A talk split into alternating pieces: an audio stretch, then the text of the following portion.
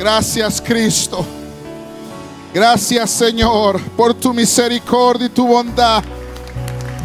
Gracias amado Rey. Gracias Señor porque tú eres bueno con tu pueblo. Y te damos la gloria y la honra Señor. Gracias Cristo. Amén y amén. ¿Cuántos pueden decir amén?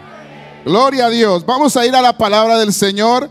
Reciban un fuerte abrazo de nuestro pastor principal, Jorge Peña.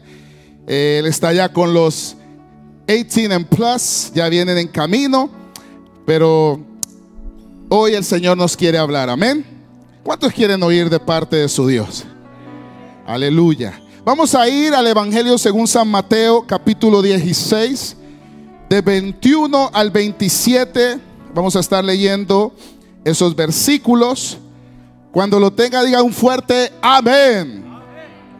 Gloria a Dios. También queremos eh, darle la bienvenida a los que se están conectando por Facebook, YouTube y también que están oyendo en la radio IRS Radio.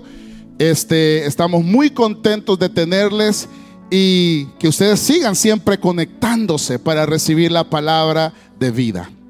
Lo tenemos, hermanos. Dice la palabra del Señor. Desde entonces comenzó Jesús a declarar a sus discípulos que le era necesario ir a Jerusalén y padecer mucho de los ancianos, de los principales sacerdotes y de los escribas y ser muerto y resucitar al tercer día. Entonces Pedro, tomándolo aparte, comenzó a reconvenirle, diciendo, Señor, ten compasión de ti. En ninguna manera esto te acontezca. Pero él volviéndose dijo a Pedro, quítate delante de mí, Satanás, me eres tropiezo, porque no pones la mirada en las cosas de Dios, sino en las de los hombres. Entonces Jesús dijo a sus discípulos, si alguno quiere venir en pos de mí, niéguese a sí mismo y tome su cruz y sígame. Porque todo aquel que quiere salvar su vida, la perderá. Y todo aquel que pierda su vida por causa de mí, la hallará. Porque ¿qué aprovechará al hombre si ganara todo el mundo y perdiere su alma? ¿O qué recompensa dará el hombre por su alma?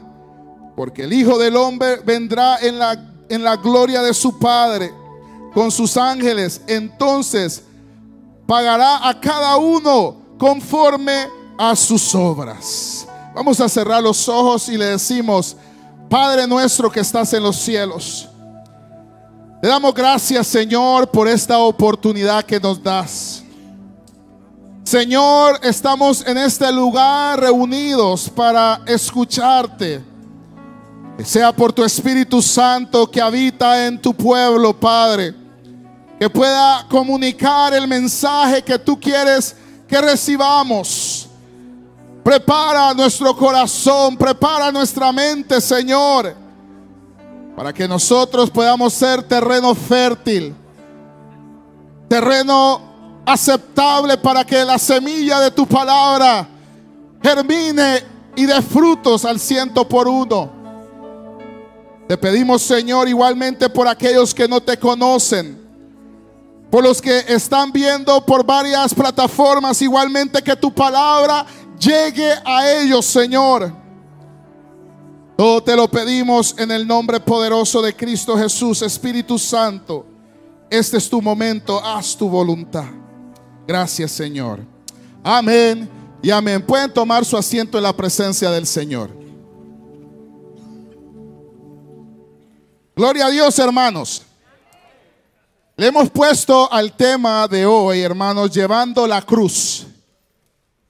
Vuelvo a repetirlo. Le hemos puesto al tema de hoy, llevando la cruz. Y cuando leemos la porción que eh, acabamos de leer, podemos hacer muchas preguntas o más bien en nuestro corazón puede venir muchas preguntas hacer. Eh, primero porque cuando Jesús declaró estas palabras que nosotros acabamos de leer, estaba en un momento de procesar lo que él tenía que hacer. Eh, todos sabemos que Jesús tenía una visión, un plan definitivo. El plan que él tenía era venir por sus elegidos, pasar por muchos vituperios, dar su vida como sacrificio para remisión de los pecados de muchos. Entonces, esa, esa idea o ese, ese llamado que Jesús optó en recibir implicaba muchas cosas.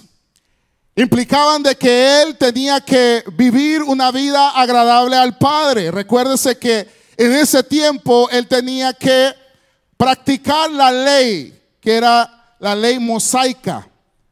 Y la ley mosaica tenía que cumplir los rudimentos, las leyes que había dejado Dios, que le había dado Dios a Moisés para el pueblo de Israel, para poder hallar este favor delante de Dios.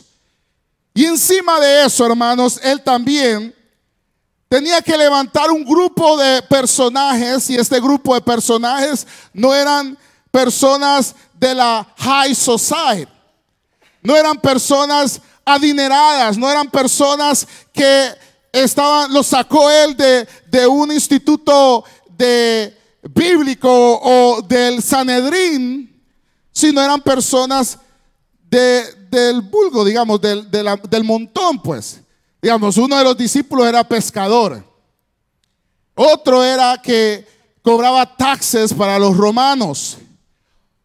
Otro era simpatizante de, un grupo este, que se levantaba de rebelión contra el imperio romano.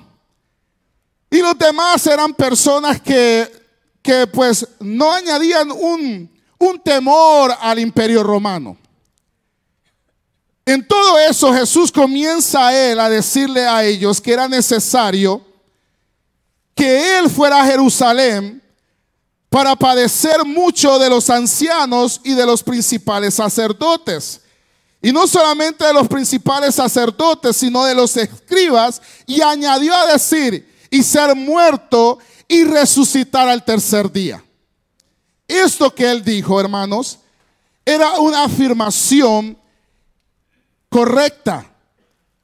Porque eso era lo que Jesús tenía que hacer para poder darle a los elegidos la oportunidad de ser salvos. Ahora, cuando alguien dice en el versículo, cuando él viene y dice, entonces Pedro se le, se le acercó y lo tomó aparte como para, para consolarle y decir, mira Señor, no hagas tal cosa. Y le dice, ten compasión de ti.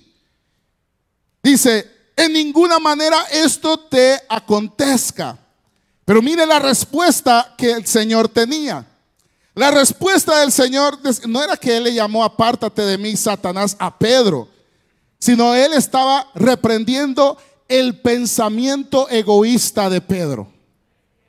Eso era lo que él estaba reprendiendo, el pensamiento egoísta que tenía Pedro. Porque Pedro aquí le dice que no le pase eso, que tuviera compasión de él mismo. Entonces él dice, pero él volviéndose dijo a Pedro, Quítate delante de mí, Satanás. Me estropiezo porque no pone la mirada en las cosas de Dios, sino en las de los hombres. Aquí Jesús les estaba dando una gran enseñanza. Aquí Jesús les estaba diciendo que para poder caminar este camino que Jesús estaba comenzando a preparar para todo aquel que pudiera rendir su vida a Él, iba a ser un camino que no podía tener un pensamiento ni un corazón egoísta. Un pensamiento y un corazón egoísta. Porque para este caminar, hermanos, para llevar la cruz, se necesita velar más por las personas que por uno mismo. ¿Oyeron eso? para caminar este evangelio, usted necesita velar más por las personas que por usted mismo. Van a haber momentos donde usted va a tener que dejar ciertas cosas porque usted tiene que atender la necesidad de otra persona. Y esa persona quizás no le vaya a agradecer, quizás al final del día comience a hablar mal de usted, pero usted manifestó un carácter que Cristo lo manifiesta aquí. Entonces Jesús le dijo, porque era necesario que Jesús les dijera esto. Mire lo que Jesús les dice en el 24. Entonces Jesús dijo a sus discípulos, porque como vio la, la, comunicación que tenía con Pedro, dijo, estos no lo entienden, estos no saben. Y dijo, entonces Jesús le dijo a sus discípulos, si alguno quiere venir en pos de mí, niéguese a sí mismo y tome su cruz y sígame. Esto, hermanos, cuando Jesús se lo dijo, puede ser de sorpresa para nosotros. Cuando usted, yo le digo, hermano, mire, tome su cruz y siga adelante. Muchas personas solo tienen esa declaración como algo de tormento, como algo de dolor, como algo de, de padecer persecuciones, aunque es así, pero tiene otro lado la moneda, hermanos. Digamos, el, tomar su cruz no es algo negativo solamente. El, el tomar su cruz tiene algo positivo que hoy nosotros nos vamos a dar cuenta. Pero para los discípulos en ese momento era algo cruel. Cuando Jesús le decía eso, ellos lo que pensaban era algo odioso, y otra cosa, que solamente a las personas que declaraban como malditos o maldicientes eran los que colgaban en la cruz. Porque esa práctica de crucificar a las personas era una práctica que los romanos adoptaron. Y los romanos lo hacían cuando había alguien que se estaba rebelando contra el imperio romano, lo aprensaban lo condenaban y lo colgaban en la cruz. Y todas las personas que pasaban ya declaraban que esa persona era maldita. Entonces cuando los judíos o los discípulos oyeron eso, ellos comenzaron a decir, ¿cómo es que debemos de tomar nuestra cruz y seguirlo a Él? Si para ellos el tomar la cruz era una señal horrorosa, era una señal de, de humillación. Nuestro Señor menciona por primera vez esto de, tomar su cruz en, el, en Mateo capítulo 10, versículo 39. Mire lo que el Señor les dice. El que haya su vida, la perderá. Y el que pierda su vida por causa de mí, la hallará. Entonces, Jesús en este capítulo no se los dice literalmente que tienen que tomar su cruz, sino que les está diciendo lo que ellos van a tener que hacer para poder seguirle a Él. Entonces, la cuestión está aquí, hermanos, que nosotros hay veces hemos creído en un evangelio que no tenemos que pasar por situaciones adversas. Usted está acostumbrado a un evangelio que le dice, mire, ofrende tanto y, va a tener bendición. Mire, de tanta ofrenda y usted va a ser próspero. Ese evangelio de la prosperidad es un evangelio que ha venido a corromper el ideal y el verdadero propósito de la cruz. Porque el propósito de la cruz es hacerles notar a los creyentes o a los discípulos de que la cruz es símbolo de un sufrimiento, de un, de un vituperio, pero también es símbolo de una victoria que Cristo Jesús dio en la cruz. Eso es lo que debe de, manifestar la cruz para nosotros. Ahora, en este momento Él fue muy claro en decirlo. Y, Jesús explica qué significa tomar su propia cruz. ¿Qué significa cuando alguien le dice, hermano, tome su cruz? Hermana, tome su cruz. ¿Qué significa? Y esto significa es abstenerse de toda impiedad y de todo deseo mundano y guardar los mandamientos de Dios. Eso es lo que quiere decir. Digamos, que usted se abstenga a todo a toda práctica pecaminosa y a todo pensamiento mundano, a toda actitud mundana. Y encima de eso, usted debe de guardar los mandamientos de Dios. Era necesario que estos discípulos y nosotros, hermanos, tuviéramos esto en mente de una manera bien objetiva. En nuestra vida, poder mirar al blanco perfecto que es Cristo y no a lo terrenal. Porque esto de tratar de ver solo en lo, terrenal, comenzamos nosotros a desviarnos de algo que solamente se puede creer por fe. ¿Qué es el problema de muchas personas? Que dejan de creer porque ellos están creyendo más en lo terrenal. Y la Biblia es, muy clara en decir que nosotros creemos, la fe es la que nosotros no vemos, pero sabemos que el Señor lo va a hacer. Tenemos la confianza que el Señor va a obrar. No es como que el Señor le diga, mira, voy a, responderte ahorita. No. Sino que usted tiene fe que el Señor tarde y temprano va a contestar. Gloria a Dios. Por ejemplo, por ejemplo, eh, los hermanos que pasan aquí a que se oren por ellos, ellos hay veces piensan que no tienen fe. Pero usted viera los testimonios, hermanos, que yo oigo de hermanos que se me acercan. Mire, hermano, usted oró y, mire que, que el Señor respondió. Pero ellos piensan que en esto, en este, en este entrecambio de oración, ellos dicen, no es que el hermano tiene fe y por eso es que el Señor respondió, no. Es que se une en la fe. Yo tengo fe que si oro por usted, el Señor va a responder. Y usted tiene fe que usted se levante y viene aquí, el Señor va a responder. Ese es el entrecambio, hermano. El otro día me estaba contando un hermano, creo que él no, él es de otro culto. Pero él me había dicho, hermano, que su esposa, el niño le habían declarado que no estaba bien posicionado y que lo podía perder.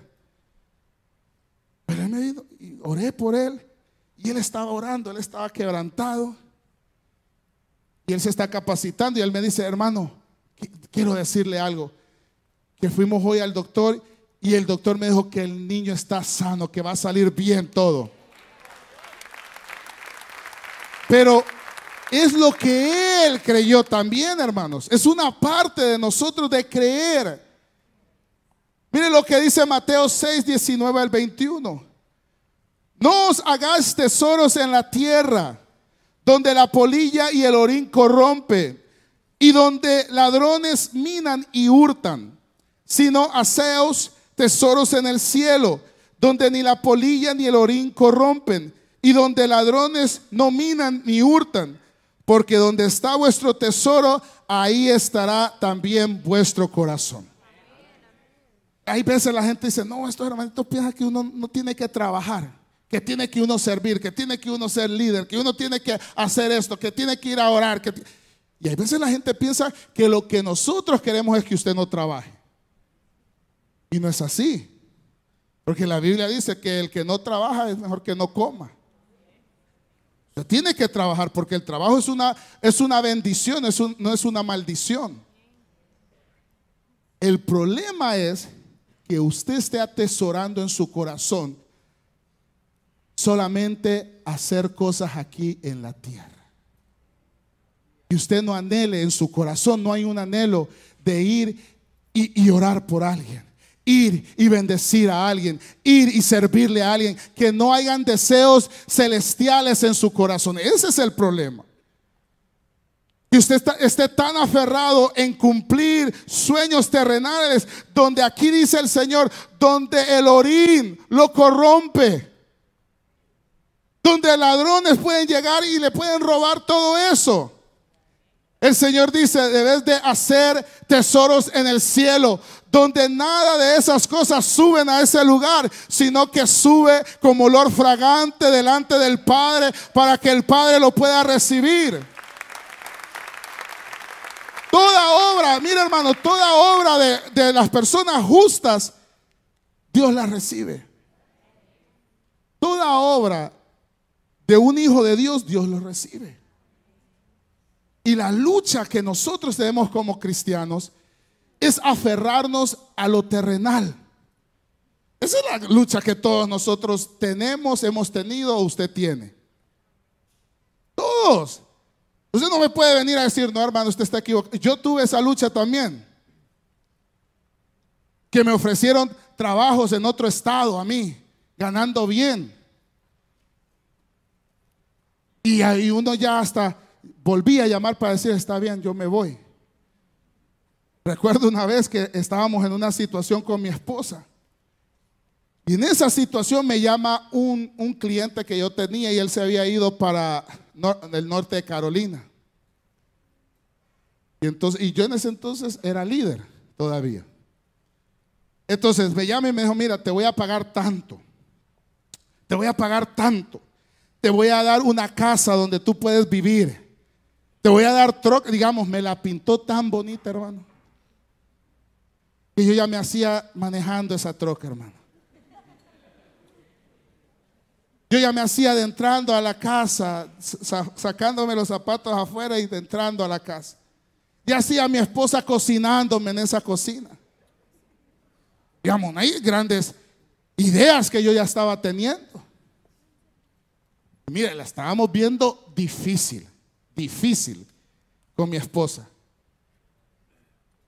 Que cuando abríamos la nevera se parecía como el Wow Wow West, que solo polvo había. Eso, uy, lo hace a cualquiera decir, no, yo me voy porque mira esta situación. Yo sentado, recuerdo ese día, sentado ahí, y me decía a mi esposa, ¿qué tenés, Mario? No, es que mira esto y mira cómo estamos. Yo no creo que Dios quiere esto para nosotros, el gran líder, diciéndole a la esposa.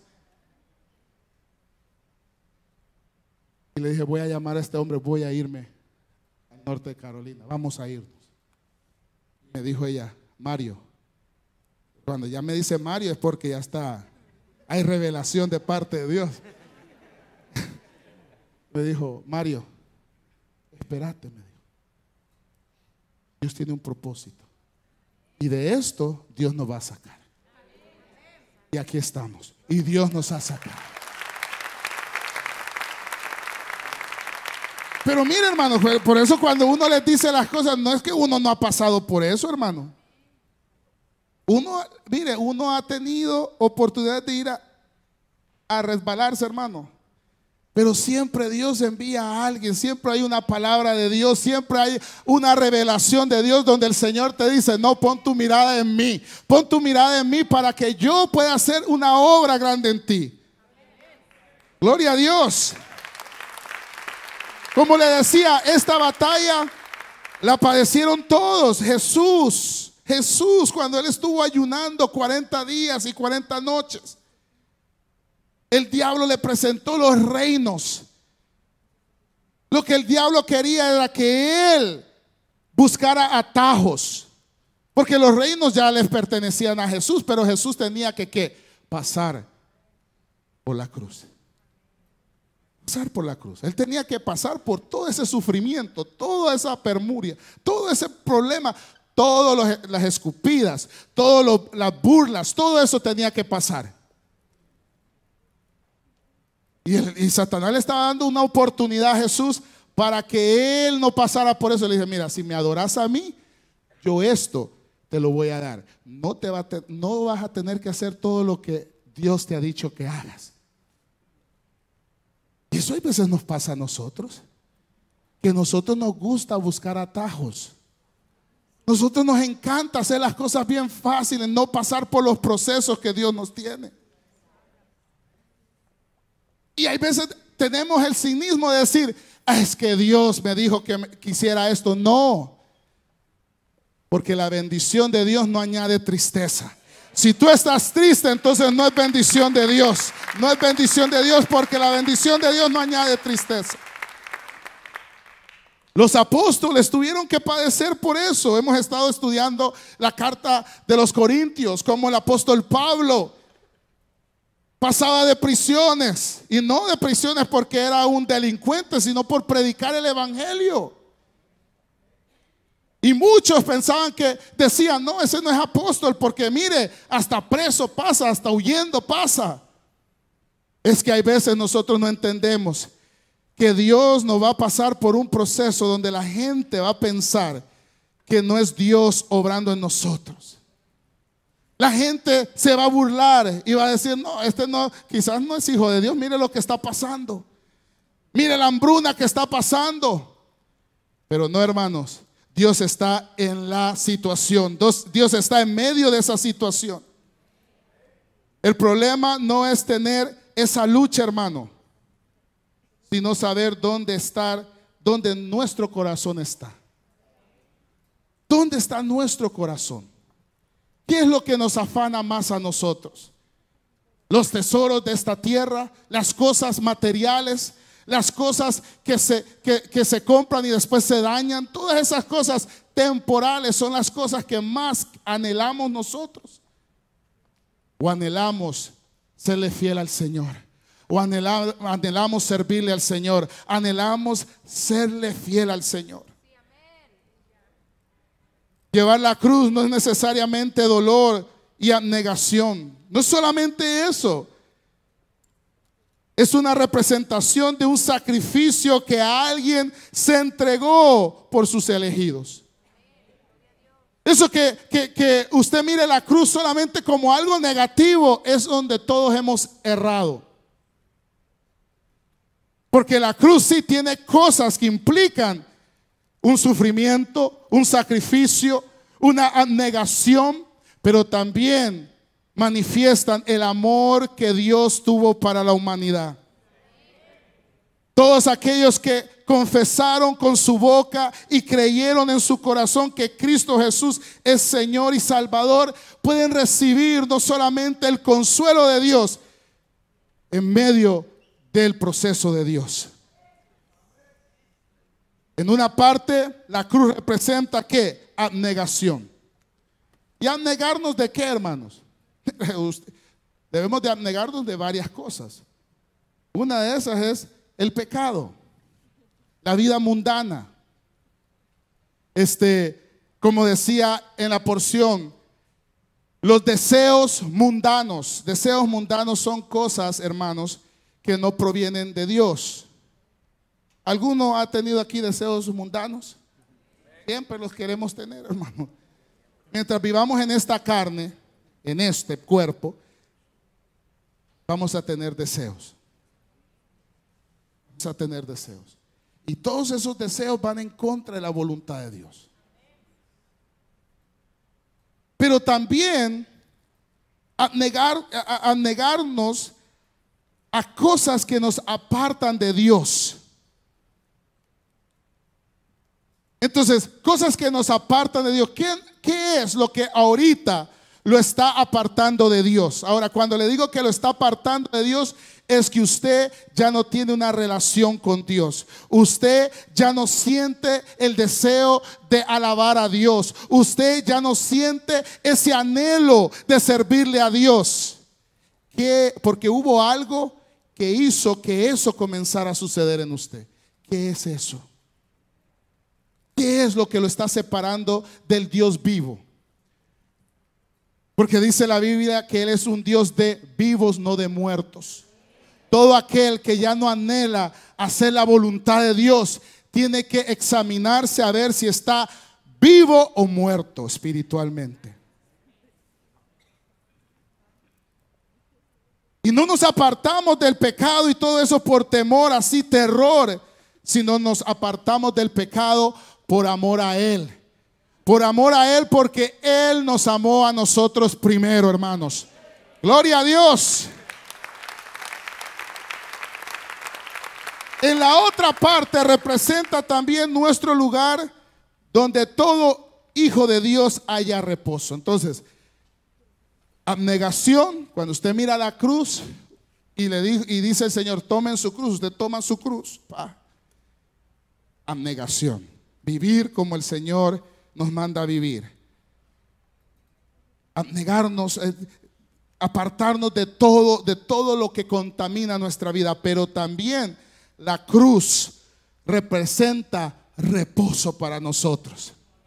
¿Por qué? Ahí fue donde nuestros pecados fueron saldados, hermanos. Cada vez que usted se está desviando, cada vez que usted se está desviando y usted mira la cruz, usted se recuerda del sacrificio de aquel que lo amó primero usted. Usted se recuerda, usted dice, no, no, no, ¿cómo, cómo voy a, a practicar esto? No, no, no, es que Él hizo mucho por mí.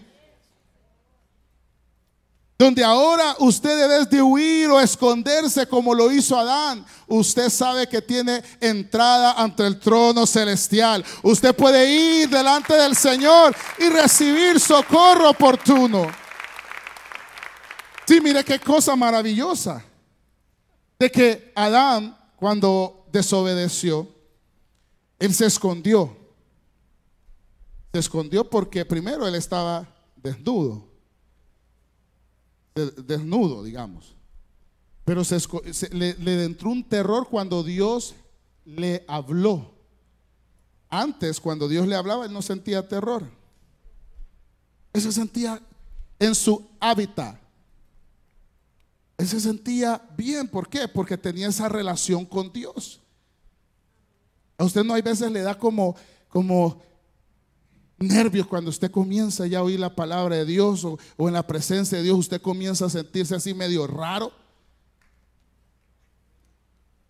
Y usted comienza a pensar, no es que me siento así porque me he apartado del hábitat mío, de la comunión con Dios. Por eso hay veces no, oramos. A veces no queremos leer la Biblia. ¿Por qué? Porque nos hemos desconectado de la vid verdadera. Entonces se escondía y cuando oyó a Dios, le entró un terror. Pero nosotros, hermanos, tenemos el privilegio, hermanos, de que cuando oímos la palabra de Dios, sí, nuestro corazón se redarguye pero venimos y decimos, Señor, perdóname. Y comenzamos a recibir misericordia oportuna, hermanos.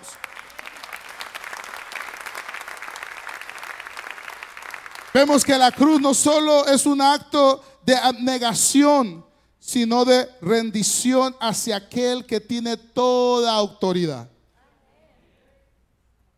Entonces ve que son dos cosas. Cuando el Señor nos dice que tomemos nuestra cruz es abnegación y rendición a Él. Saber que tenemos reposo en Él.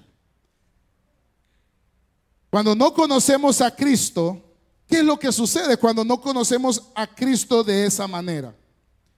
Tomamos decisiones como si no hubiera vida después de la muerte.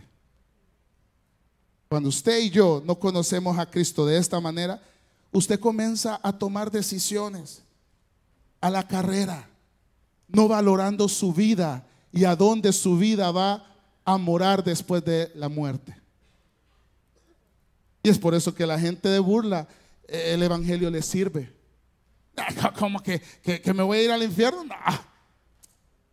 Entonces todo el mundo se va a ir al infierno. Eso es lo que piensa la gente.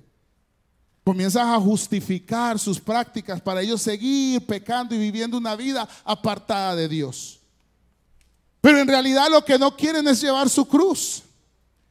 Lo que no quieren ellos es morir a este mundo y vivir para Cristo.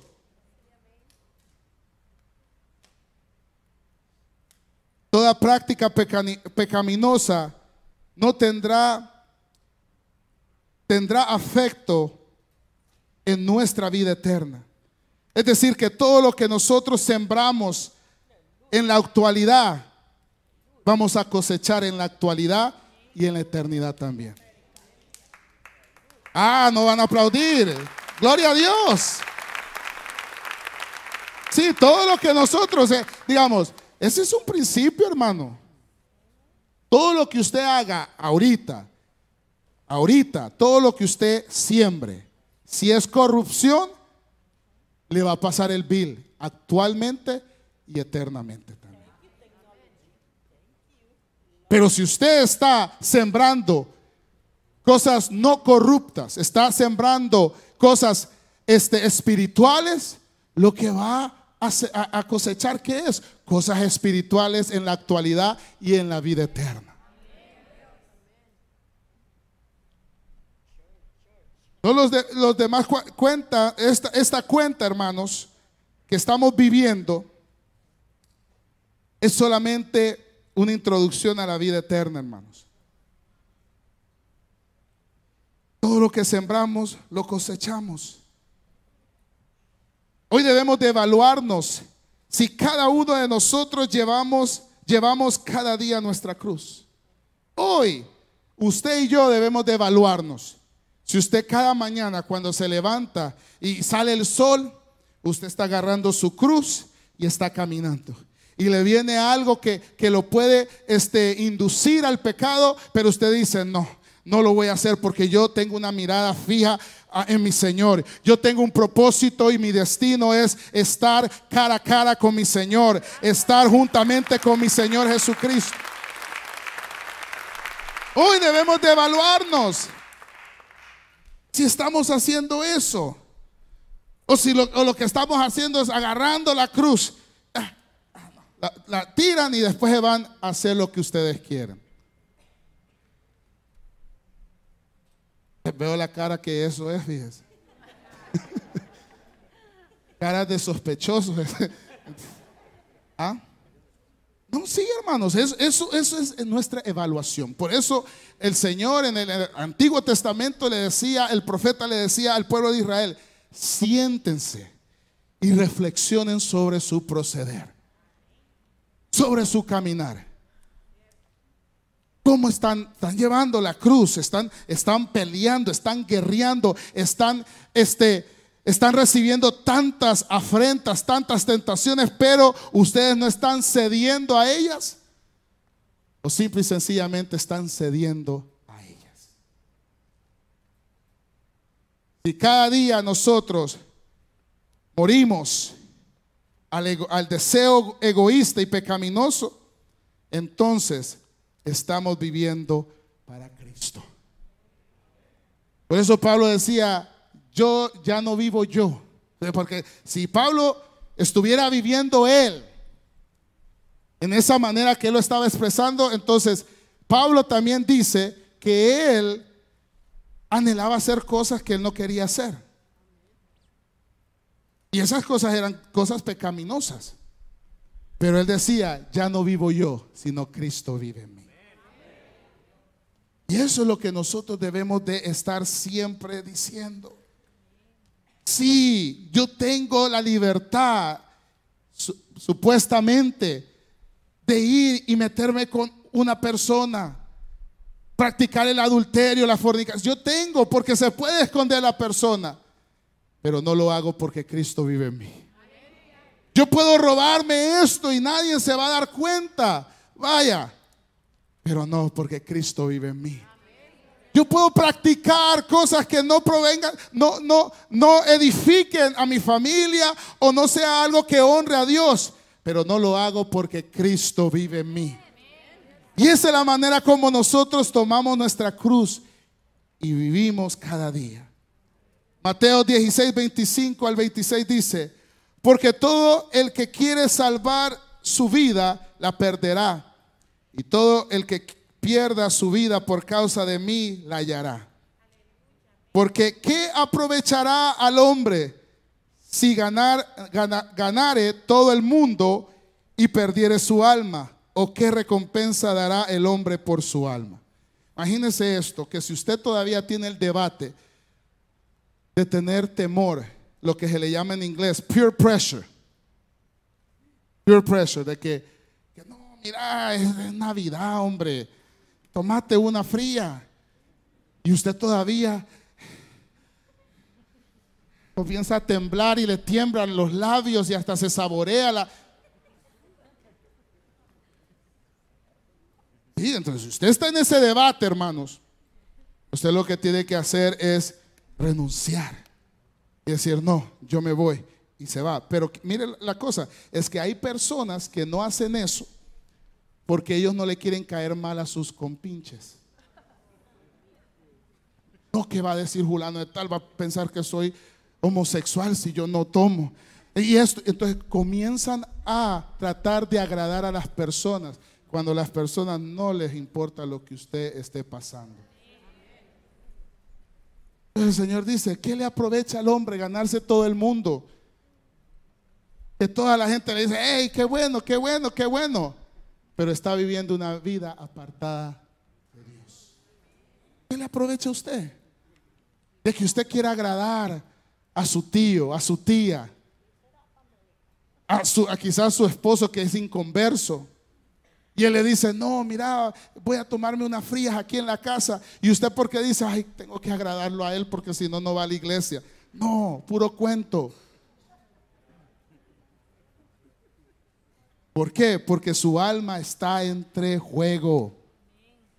Es su relación con Dios. Para muchos el vivir para Cristo es una pérdida de tiempo. ¿Cuántos piensan eso? Para muchos es eso, una pérdida de estarse congregándose, es una pérdida de tiempo.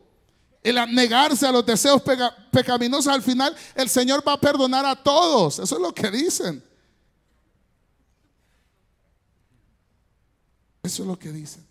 Pero la Biblia dice que nosotros debemos de permanecer en la vid verdadera.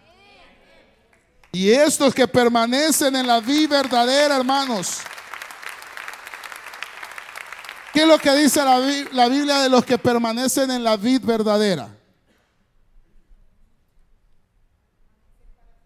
Ok, permanece. Dice, la, Biblia dice, y estos llevan mucho fruto, porque separados de mí nada puedes hacer.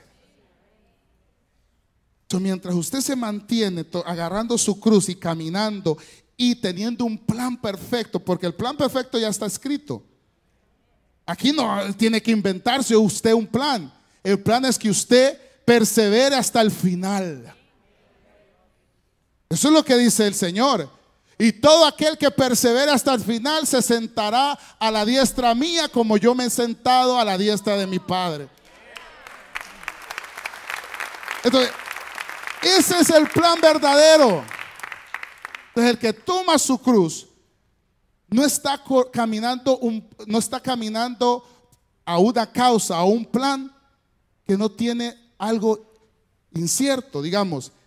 Los pandilleros, los pandilleros ¿qué, ¿qué, hacen? Ellos caminan por una causa que es corrupta, pero que al final es temporal porque las personas las van matando, las van metiendo a las prisiones los, que son presidentes o el gobierno igualmente. Pero esta causa, esta bendita causa, ya tenemos el final. Y en el final dice que Cristo Jesús reinará y reinará con los suyos. No tenemos que buscar otra cosa.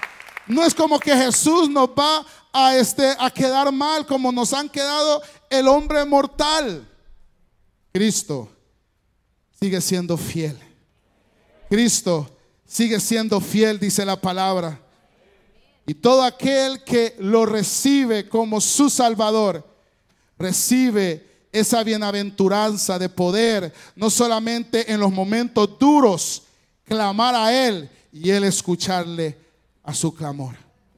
Es por eso que hoy, hermanos, el Señor nos llama a que cada uno de nosotros sigamos caminando con nuestra cruz. Lo que me interesó de esta porción cuando yo la leía es que todos queremos ser discípulos del Señor. Usted si se pregunta, pregúntese, pregúntese, no ahorita, pero después. ¿Usted es discípulo del Señor? Amén, dicen. Aleluya. Es que como uno es discípulo del Señor, tiene que venir a la iglesia, dicen algunos. Pero ya he leído lo que dice ahí. Te lo voy a leer, porque a mí me sorprendió esto también y quizás a usted le sorprenda. Entonces Jesús dijo, ese es el versículo 24. Entonces Jesús dijo a sus discípulos, si alguno quiere venir en pos de mí, niéguese a sí mismo y tome su cruz y sígueme. Los verdaderos discípulos del Señor son los que se rinden, los que toman su cruz y siguen al Señor. Esos son los verdaderos discípulos del Señor. Esos que, que, no toman la cruz y asumen pensar que son discípulos del Señor, no son. Porque el verdadero discípulo del Señor toma su cruz. Se niega a sí mismo. Sí, yo puedo hacer esto, pero no lo hago porque hay un propósito mayor que, que mi propósito. La obra de Dios es mayor que mis propósitos. Y sigue adelante. Y quizás no mira una ganancia para él, pero sabe que al final estará delante de su Señor y el Señor le dirá, buen siervo fiel, en lo poco me fuiste fiel, en lo mucho te pondré. Entra al reposo de tu Señor. Es por eso hoy, hermanos, su evaluación este día es si usted está llevando la cruz. Y si no lleva la cruz, hoy es un buen momento donde usted puede venir en pos del Señor y recibirlo como su Señor y Salvador y comenzar desde hoy a hacerlo. Cerremos nuestros ojos, hermanos.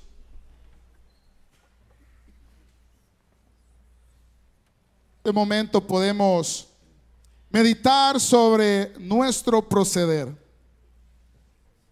Señor les decía a los discípulos, porque el que quiere salvar su vida, la perderá. Y todo el que pierda su vida por causa de mí, la hallará. Hoy es un buen momento donde tú puedes, ahí donde estás sentado, evaluar tu relación con Cristo. Un momento donde tú puedes comenzar a hablar con Él. Y el Espíritu Santo comenzará a redarguir tu corazón, hacerte ver que hay cosas que tú no estás dejando a un lado. Y hoy el Señor te dice, basta. Quiero que vivas una vida de creyente o una vida de discípulo o discípula fielmente. Yo quisiera hacer una invitación en este momento. Si hay alguien que quiere entregar su vida a Cristo, puedes hacerlo en este momento levantando tu mano. Si hay alguien que quiere entregarse al Señor Jesucristo, puedes levantar tu mano. Hay alguien entre nosotros que quiere entregarse al Señor. Que el Señor te ha hablado y tú te has dado cuenta que necesitas tomar tu cruz y que no importa lo que venga, tú sabes que hallarás reposo en esa cruz. Hay alguien que quiere entregarse a Cristo Jesús. Levanta tu mano, yo quiero orar por tu vida.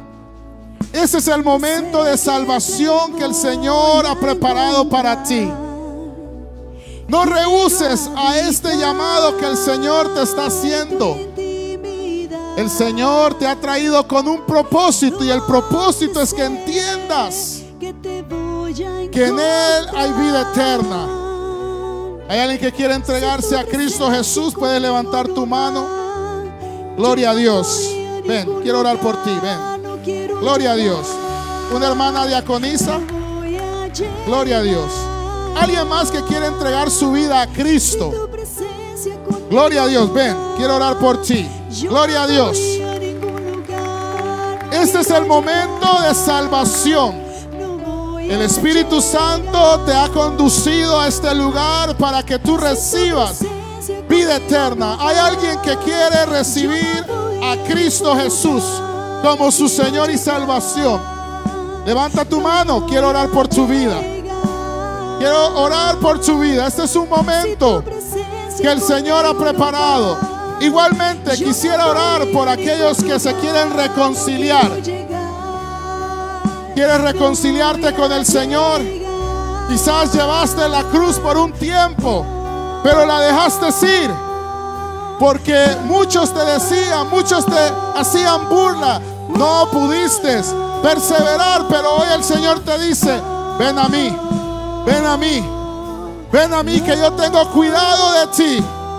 Pero Él quería, gloria a Dios. Él quería que tú vinieras en este momento a recibir su presencia, a recibir sus abrazos. Voy a hacer este último llamado. Hay personas que están luchando, están luchando. Pero el Señor te dice, no luches contra mí. Porque no hay ser humano que pueda contra la sabiduría de Dios. Si quieres entregarte a Cristo Jesús, este es el momento oportuno.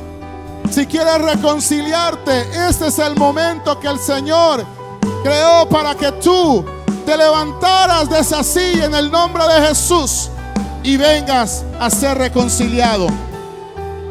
¿Hay alguien más que quiere reconciliarse? ¿Alguien más? Gloria a Dios.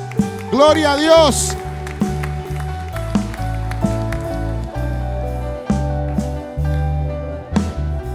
Dios tiene propósitos con tu vida. Dios tiene propósitos con tu vida. Hoy es el día de salvación. Hoy es el día de salvación. Toma tu cruz.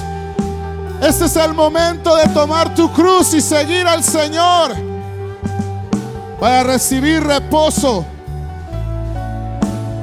Si quieres recibir o reconciliarte con el Señor, Puedes ponerte en pie. Y quiero orar por tu vida. Si no lo hay, vamos a ponernos en pie toda la congregación y vamos a orar por mis hermanos. Padre Santo, en el nombre de Jesús, Padre. Padre, perdona sus pecados, sus ofensas, Señor. Cúbrela con tu sangre, Padre todo pecado, Señor, toda ofensa delante de ti, Señor, en este momento queda cancelada en el nombre de Jesús. En el nombre de Cristo Jesús, Derrama de tu sangre, Padre. Haz tu voluntad en ellos, Señor. Haz tu voluntad en ellos, Padre.